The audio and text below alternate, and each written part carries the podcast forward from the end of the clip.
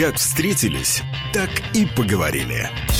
Я хочу, используя эфир, радио, которое я слушаю э, всегда здесь, в Латвии. Интересные люди, случайные встречи, неожиданные интервью. Знаете, что самое страшное? Самое страшное – это начать бояться. Для хорошей беседы не нужен повод, и время не имеет значения. Но место встречи изменить нельзя. Спасибо, ребят, очень круто. Наконец-то высказался что-то.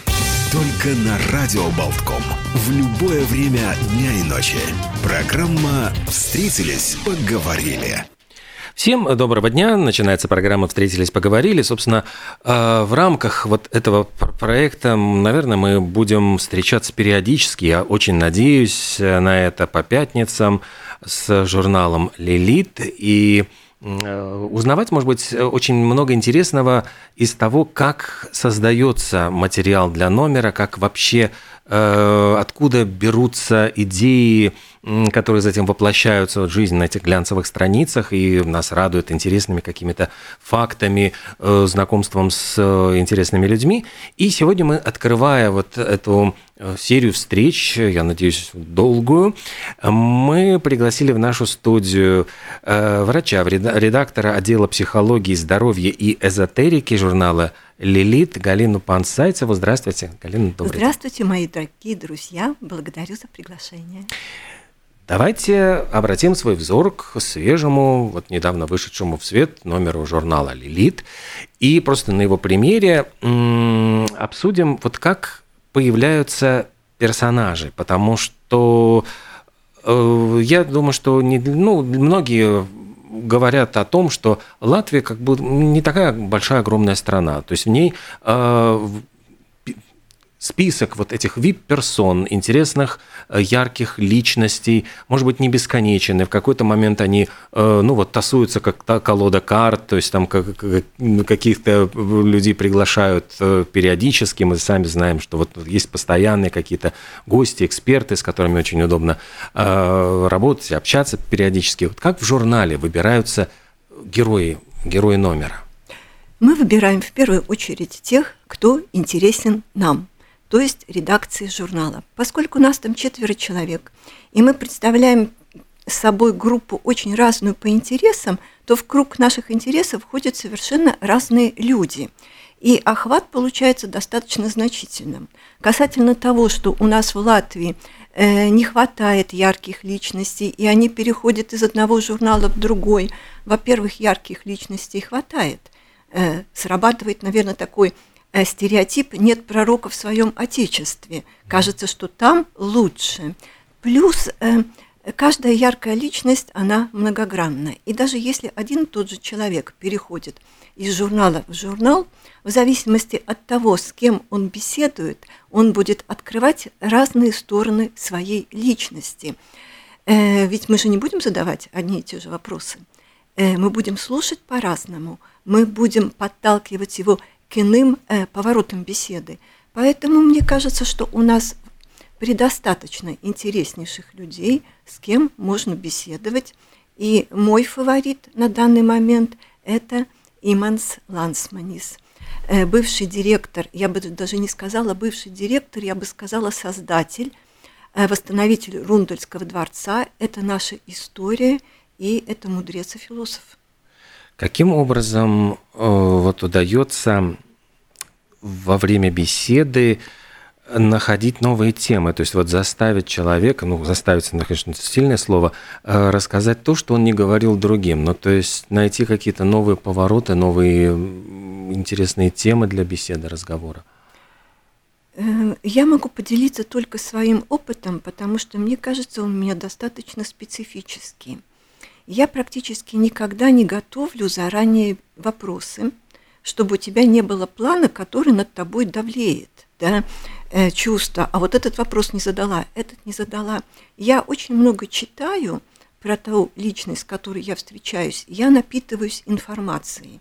И у меня есть первые три, может быть, вопросы для начала беседы, чтобы человек вошел в трансовое состояние, расслабился и пошел поток информации. Я мало спрашиваю, я очень много слушаю. А если человека долго слушать, он всегда скажет, а, правду, то, что он думал, и что-то то, чего он никогда не говорил, потому что ему интересно. И поэтому получаются и неожиданные повороты, и яркие мысли. Но я думаю, что у каждого журналиста свой метод добиться этого неожиданного поворота.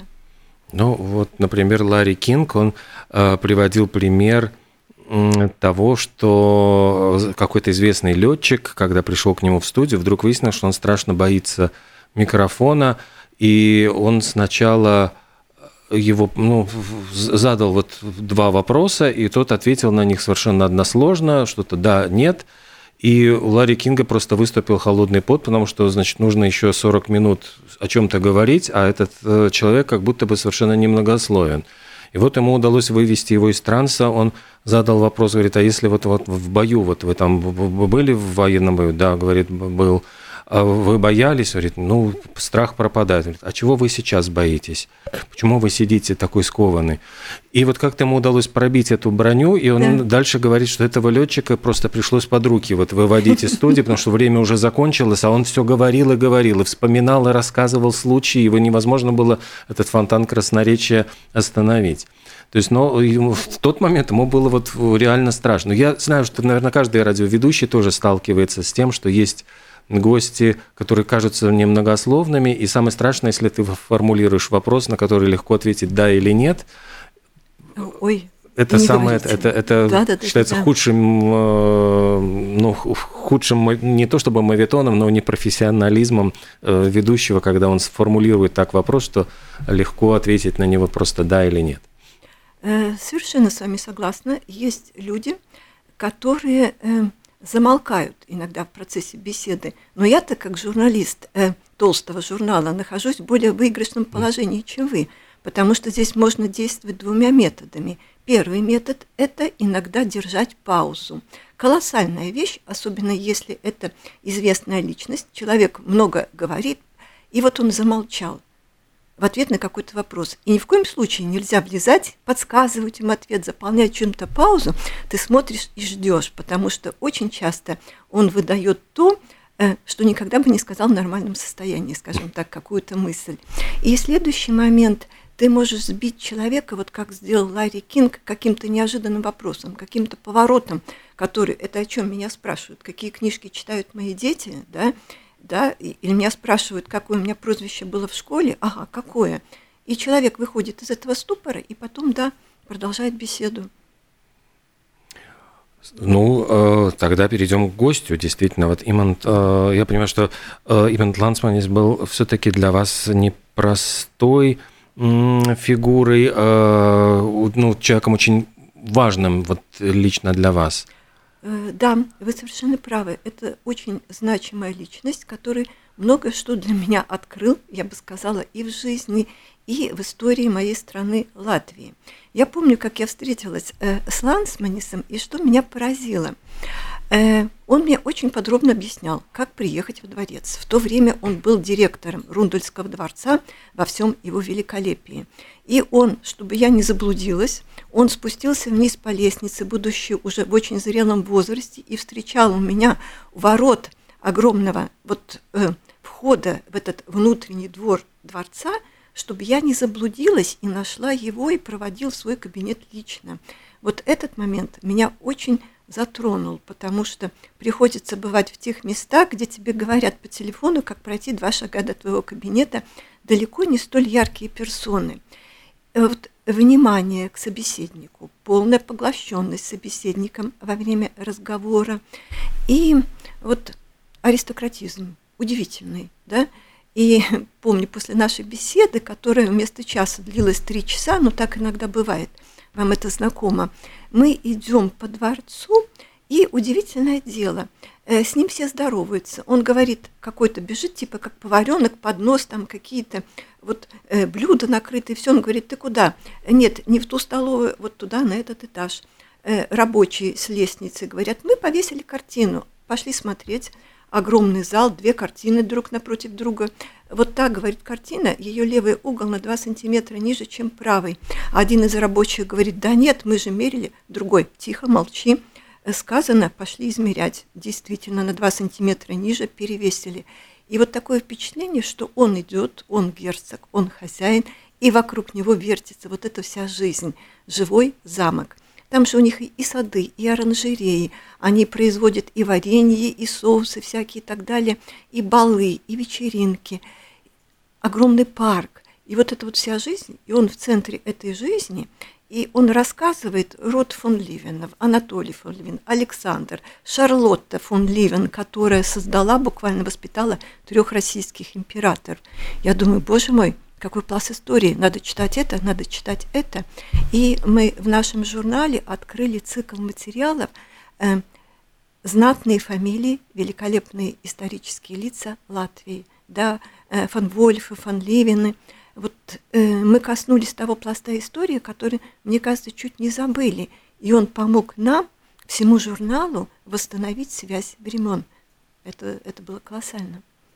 То есть получается, что он своей деятельностью а, открывает какие-то, или наоборот, закрывает лакуны, вот то, что было, а, может быть, менее известно историкам, какие-то новые интересные факты в нашей латвийской истории. Э, плюс у него очень интересный парадоксальный взгляд на жизнь, на все происходящее в мире. И когда мы с ним беседовали для последнего интервью, надеюсь, последнего по времени, а не вообще, которая в нынешнем номере журнала вышла, он э, Лансмане сказал э, очень простую, поразительную вещь. Я говорю, вот какая жизнь, э, военные события катастрофические происходят. И он отвечает, все равно человечество меняется к лучшему. Но каждый качественный скачок цивилизации вверх всегда проходит через войну, через разруху. Я, говорит, надеялся, что обойдется ковидом, не обошлось. Но вспомните, вот после Второй мировой войны какой был прорыв технологический, цивилизационный. Для меня эта мысль была парадоксальна, но ее можно обдумать и принять. И вот эти повороты, которые он дает, они интересны не только мне, они интересны массе читательниц нашего журнала, потому что принято считать, что женский глянец – это про платье. Нет, это про жизнь. Тут вы просто даже подсказываете тему, мы можем немножечко, может, отвлечься от э, этого материала и поговорить вообще о журнале Лилит, насколько он поменялся за последние годы. То есть э, понятно, что журнал следит за настроениями своих читателей, за тем, что их волнует, э, за темами, которые кажутся актуальными. Вот что было актуально в обществе, может быть, ну, среди э, вот этой целевой аудитории журнала, и что стало популярным сейчас? Хм. Я помню э, журнал, в котором я работаю уже около 20 лет, э, лет 15 назад. Очень популярно было, как привлечь внимание мужчины, как выйти замуж. Очень популярно было аюрведическое направление в медицине и все, что связано с ведами, вот с этим, э, с этим моментом. Сейчас, поскольку наша основная аудитория женщины, ты вдруг не с удивлением, а с таким чувством удовольствия видишь, что э, на первое место выходит самореализация. Чем не заняться? Какое у меня предназначение? Какая у меня миссия в жизни задает вопрос 30-летняя девушка, которая живет безбедно с обеспеченным мужем, ребенку полтора года, миссия другая бы, или еще лет 15 назад она бы с радостью сидела с этим ребенком, а сейчас ей не хватает, да? И вот этот момент поворота, как реализовать себя, как что-то сделать для себя или для других, а это тоже имеет значение, он выходит на первый план – и второй момент, очень выросла наша эмоциональная чувствительность ко всему, э, к резкости, грубости. Кажется это странным, но тем не менее это так. Нужно быть очень деликатным в своих статьях, в ответах на вопросы, которые мне часто задают. Народ очень чувствительный. Даже в смс точку поставишь, на тебя обидится. Ты хочешь прервать со мной общение, ты поставила точку. Новые все эти правила, которые нужно соблюдать. А, это хорошо или плохо, то, что вот появляются такие э, новые какие-то эмоциональные вот составляющие, которые нужно учитывать, что мы должны более деликатно относиться к каким-то группам общества, потому что даже те слова, которые вот раньше считались абсолютно нормой, например, ну не знаю, слово инвалид сейчас предпочитают э, употреблять вот лица с ограниченными там возможностями, э, потому что инвалид вроде бы звучит как-то очень грубо и ну в этом какая-то есть резкость, какая-то прям печать вот, которая стоит на человеке. Вы знаете, я думаю, что э, э, сейчас мы немножко перегибаем палку. Мы отказываемся от слова инвалид, предположим, потому что в течение 10 лет мы говорили, инвалид, тебе не лезь сюда. Инвалид не для инвалидов, не положено, не бери. И у нас впечаталось, раз инвалид, то ты беспомощный и ничего не можешь. Пока у нас это слово несет такой негативный эмоциональный контекст, конечно, мы не будем его использовать. Пройдет еще 5-7 лет, это забудется, слово вернется с его нормальным значением. Но мне кажется, что если кому-то не нравится, если его называют инвалидом, зеленым, красным, полосатым, но ведь так же легко не называть. Все. Но есть ли, например, в журнале какая-то редакционная политика, вот, ну, условно говоря, вот слово инвалид мы вычеркиваем, потому что оно может обидеть э, там какую-то часть э, читателей, вот э, такого рода ограничения? Эм, я могу сказать, что мы не сталкивались, и у меня есть для этого хорошее объяснение. Вот у нас женская редакция – мы очень интуитивны, ты чувствуешь, и ты это не делаешь сам. Никто тебе не вычеркивает. Ты понимаешь, вот сейчас не время. Например, любопытно, сейчас не время писать слово «женщина». Хм. Мы все девушки. Вот нельзя говорить, мы здесь женщины собрались, или вы, Галина, как женщина. Вы должны говорить, вы, Галина, как девушка. Да? И ты просто это знаешь, и ты с этим считаешься. Да, то, то раньше ну, это называлось политкорректностью, сейчас я уже даже не знаю, есть ли какое-то слово, чтобы это все охарактеризовать. Возвращаюсь вот к Эманту Лансманису. А чем вам был интересен этот человек вот в последней, ну вот в этом самом новом свежем интервью? Чем больше всего поразил, удивил, ответами на какие вопросы вот заставил больше всего задуматься? Эм, мы с ним говорили, э, с Имансом Лансманисом говорили о прощении. И он сказал очень для меня важную вещь э, о том, что э, прощение – это совершенно не обязательно. Надо понимать разницу между э, ошибкой, грехом и преступлением. Если кто-то ошибся, мы его прощаем. Если грех совершил, это дело Бога. Если кто-то совершил преступление, он должен быть наказан. Вот мне понравилась эта четкая дефиниция, потому что мы очень часто готовы простить все на свете, да? А оказывается, мы можем прощать ошибки, что-то оставить Богу, а что-то человеческому суду, да? Да, такие любопытные очень размышления, рас, рассуждения. Я понимаю, что это же связано и с историей. У него очень много большого интереса э, к, вообще к тому, как происходит история, потому что я, как ну, историк по образованию, помню, да. что меня всегда интересовало скорее не список э, дат, событий, не знаю, там жизни королей, каких-то заключенных договоров между странами и так далее, а скорее причины, которые вызывают вот какое-то вот это кручение колеса истории. Как происходит так, что э, вот сейчас э, в, какой-то момент Европы э, стояли средневековые замки, бились на рыцарских турнирах. Что заставило измениться эти времена, эти отношения людей? Почему появляются какие-то совершенно новые вещи в нашей жизни, которые меняют эту жизнь? Э, мы говорили об этом э, тоже. Могу сказать, что четкого ответа я не получила, но мы коснулись очень интересного момента. Когда мы говорили про историю, Иман сказал, что были жестокие времена. Вот Биренщина, все мы говорим. И, и Бирен, конечно, был зараза и тот еще человек. Но он построил два дворца. Два потрясающих дворца, которыми мы восхищаемся до сих пор – ну, Елговский, он только внешне сохранился, Рундальский – это сокровищница.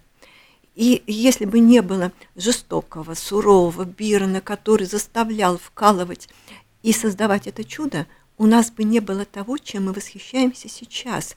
И практически огромное количество ценностей создано э, весьма жестокие времена, когда подавлялось огромное количество населения, и все жили плохо, верхушка хорошо, и вот культура, вот расцвет э, в середине э, прекрасной Белепох, да. А сейчас у нас демократия. Э, все живут лучше, все стало средним, элита уходит, элитарное искусство уходит, и нам не к чему стремиться. Мы немножко сидим в болоте.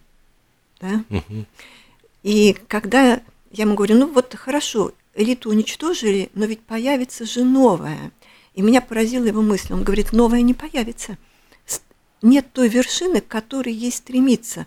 Была бы старая, все время бы подтягивалась новая, работали бы социальные лифты. А вы убрали ту башню, куда на этом лифте едут. Да, вот такие инсайты. И э, меня иногда спрашивают – это что, материал для женского журнала? Угу. И у меня ответ, а женщина что, не человек?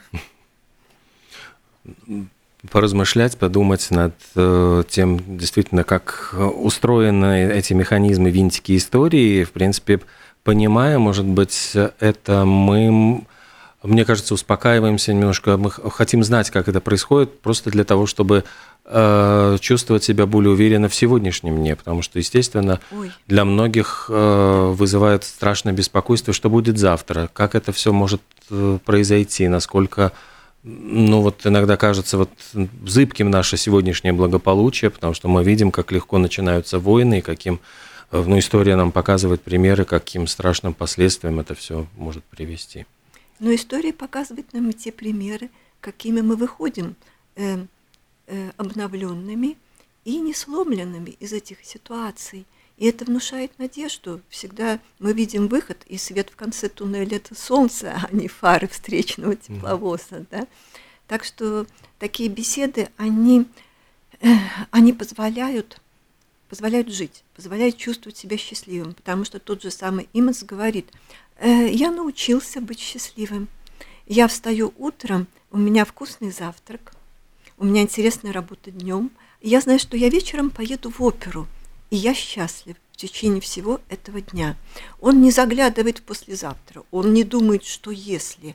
У него есть эти три события, и это счастье. И он уверен, что этому можно себя научить. Это тоже для нас урок. Человек-то прожил немаленькую и счастливую жизнь, много чего добился, статус, э, положение, успех, работа – он научился не завидовать, тоже говорит, что это вполне можно, как только начинаешь кому-то завидовать, ты в этом себе быстро признаешься, а потом говоришь этому человеку, как я тебе завидую за то, что ты такой успешный, очень хорошо исцеляет. И вот эти практические рецепты, они тоже классно работают. Здорово. А вот сколько, эм, если мы говорим про Э, три часа, вот, которые были проведены, там, я понимаю, что это под диктофон, затем вот расшифровка. Сколько попадает в журнал? Сколько остается за бортом э, материала, который, ну, просто в силу, может быть, объема или каких-то других причин не 30-40% попадает? не попадает. Не попадает, да? Угу. И это ну, считается как э, просто выборковка, которая пропадает, или где-то она может еще пригодиться, что-то эти вот какие-то мысли, смотрю, идеи? И исходя из того, что осталось, я думаю, а вот хорошо было бы узнать, какие любимые комнаты, залы, mm-hmm. истории у э, Лансманиса, связанные с дворцом, а какие загадочные, я же все-таки эзотерикой тоже занимаюсь в журнале, какие мистические загадочные истории вообще происходили в его жизни, и использую это как э, заначку для другого материала. Плюс, вы знаете, когда вы не все выстреливаете в интервью, у читателя всегда есть ощущение – что там глубина, что база. Я не знаю, каким образом человек, он чувствует. Или ты все выплюснул до донышка, или там еще, ой, как много чего, хорошо бы узнать, почитать, это передается. Мы упомянули вот как раз, да, эзотерику, и э, это еще одна тоже вот интересная тема, которая отражается в журнале «Лилит». Сегодня вообще вот э, такой день совпадений, и мы уже как-то вот за кадром говорили о том, сколько э, удивительных э, исторических есть всевозможных совпадений. Я думаю, что каждый может задуматься о своей жизни и вспомнить какие-то тоже совпадения, которые происходили в его жизни – один из материалов, я понимаю, тоже как раз э, это вообще тема, которую вы ведете, да? да. Насколько она вам интересна, что вот как каждый раз удается повернуть, развернуть эту тему для читательниц журнала? Э, как заведующий, если можно так выразиться, отделом мистики и эзотерики, я встречаюсь с необыкновенно интересными людьми. Я встречаюсь Э, с предсказателями, ясновидящими, шаманами, гадателями, магами, а людьми, которые как будто бы э, живут отчасти в другой реальности. И э, когда ты с ними общаешься, ты понимаешь, что мир многомерный, многоплановый, и ты сбиваешь себя со стереотипов. Ты начинаешь мыслить по-другому. Ты не начинаешь верить в привидения с флагом ходить, да, вот тут вот живет призрак того-то а ты понимаешь, а вдруг все не то, чем кажется, а как оно с обратной стороны, изнанка процесса. И это чертовски развивает мозги и помогает узнать жизнь. Я беседовала, э, это у меня будет в следующем номере в феврале материал с Марцисом Аузеншем, э, профессор квантовая физика, э, руководитель кафедры, бывший ректор ИЛУ. И он говорит, что э, в Беркли э, была группа Э, студентов и ученых, которые собирались и раз в неделю по средам беседовали, э, что Бог на душу положит, э, о многомерных вселенных, о мистике, о привидениях, о эзотерике, о бозоне Хиггса. В результате часть из них стала основоположниками движения New Age, а часть создала теорию и теперь уже работает над квантовыми компьютерами. Да? И вот именно эти беседы, когда ты выскакиваешь за рамки, позволяешь себе все, они подтолкнули часть народа э, к прорыву в области физики. И он знаком с многими физиками, которые вот из этой группы вышли. Так что эзотерика – это не только, э, что гадалка по руке сказала, это возможность широко мыслить.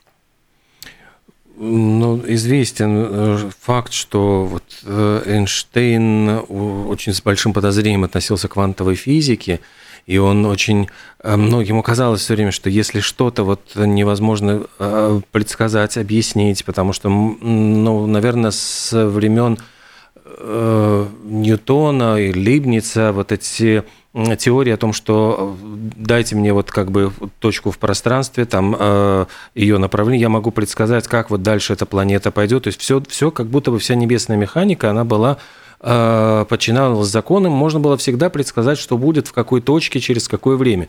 И вдруг в квантовой физике выясняется, что это, это невозможно. И тогда вот э, это был очень известный такой, ну, исторический анекдот, что когда он спорил просто до хрипоты с Нильсом Бором, и он без конца э, в пылу спора использовал одну и ту же фразу «Бог не играет в кости». И он, когда второй раз, третий раз употребил это выражение, Нильс Бор не выдержал и сказал «Эйнштейн, прекратите указывать Богу, что ему нужно делать». Вот, и насколько действительно вот в ученые, вот на примере, вот, может быть, вашего следующего гостя в, в следующего номера, ученые, вот, в принципе, с, относятся вот к каким-то вещам, которые пока не укладываются в объяснение науки. Э, профессор Аузен сказал, что э, это вообще все очень просто. Вы только должны это принять. И когда вы это приняли, Э, никакого противоречия не будет. Э, над Эйнштейном он поиронизировал, он тоже вспомнил, тоже, что и вы, что он не принимал квантовую физику. Но ведь сам Эйнштейн создал теорию от неотносительности, которую не принимало еще большее количество народа. Так что, наверное, мы каждый доходим до предела вот своей терпимости к непредсказуемости мира. И многие ученые, они признают существование Бога, вот, но для некоторых Бог это, знаете, вот тот, кто нажал на кнопку и запустил большой взрывый процесс. А для некоторых это кто-то очень добрый, с кем можно поговорить, установить личный контакт. Это все зависит от нас. Что касается э, вот выбора тем, э, что, ну вот каким образом вы выбираете какие-то э, темы для каждого номера, которые связаны вот с этой, э, с проблемами эзотерики, мистики? Что, эм. что подсказывает, вот, что в следующем номере писать? Ну, то, что мы сейчас написали про mm. мультивселенные, это, извините, это всемирный тренд.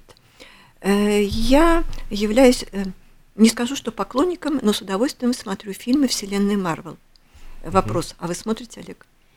Ну, так, иногда. Э, и да. сейчас это невероятно угу. модно, даже в Голливуде.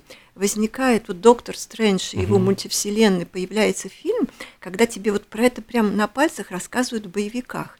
И как то неловко себя чувствуешь, если ты не понимаешь, что это такое, и не можешь даже посмотреть нормальный боевик, да, с Камбербэтчем потому что ты не знаешь, что такое мультивселенная. И ты пишешь это, потому что это фактически всемирный тренд. Так же, как квантовая физика, всемирный тренд. Да? И э, нас всегда тянет выйти за пределы. И это очень интересно. И ты просто смотришь, куда люди выбегают за пределы. Иногда что-то найдешь, какого-то уникального шамана, как у меня было в США, со своим жизненным опытом. Или э, я буду в одном из следующих номеров писать про свой опыт э, работы с мексиканскими шаманами. Когда ты смотришь и думаешь, ой-ой, это что я на самом деле видела? Хм. Но оно же было. А с мексиканскими это они приезжали сюда или вы отправлялись Нет, в Мексику? я была в Мексике, Мексика. да, да, да, да. Я там довольно часто бываю, да, так угу. жизнь сложилась. И э, приходит, не приходится, имею часть, э, честь и радость встречаться. Насколько, э, вот встречаясь с людьми э, такого рода, обычно всегда подозревают э, шарлатанство, какие-то обманы, трюки, которые используют ну, люди, чтобы внушить, что они обладают какими-то сверхъестественными способностями. Олег видела все. Видела и попытки обмануть, видела шарлатанов, видела людей, обладающих способностями, объяснить которые я не могу.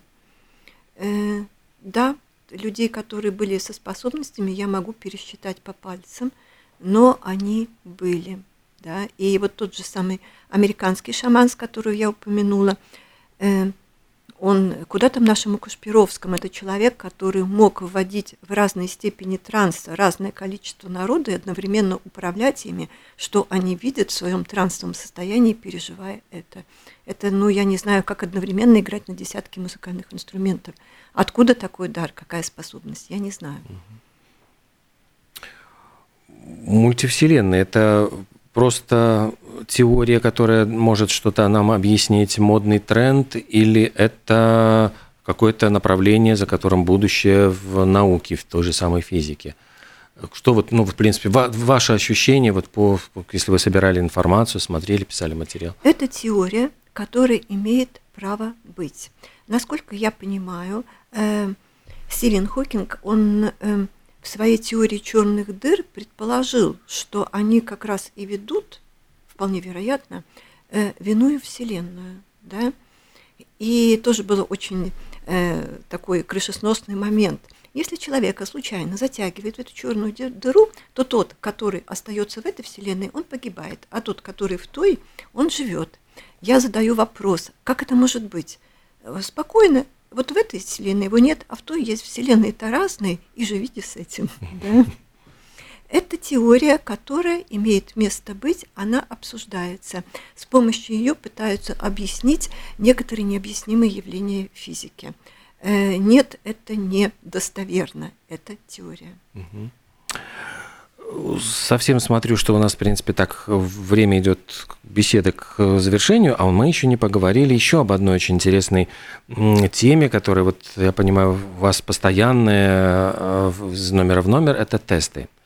Вот каким образом э, удается находить темы, чтобы каждый вот вообще для чего для чего они нужны, пользуются ли они э, интересом, вот как реагируют читатели, и что в результате теста можно узнать о себе? Э, тесты пользуются спросом постоянным у определенной группы читателей, э, потому что э, всегда понять, хочешь понять себя, к какой группе ты относишься, прочитать про себя что-то а хорошее, что-то полезное. И тесты хороши тем, что даже, может быть, самый дурацкий тест заставит вас задуматься и сказать, да нет, это я совсем не такая, я другая, и найти ответ на этот mm-hmm. вопрос. Ты уже получаешь какой-то ответ. Плюс это хорошее развлечение. Иногда можно посмеяться. Я стараюсь держать такой баланс между серьезностью и долей юмора в каждом тесте. Он успокаивает. Иногда ты думаешь, нет, со мной все в порядке, просто у меня такая особенность личности. И э, темы, они как и темы материалов, они витают в воздухе. Когда ты говоришь с людьми, встречаешься с людьми, ты чувствуешь, что их цепляет.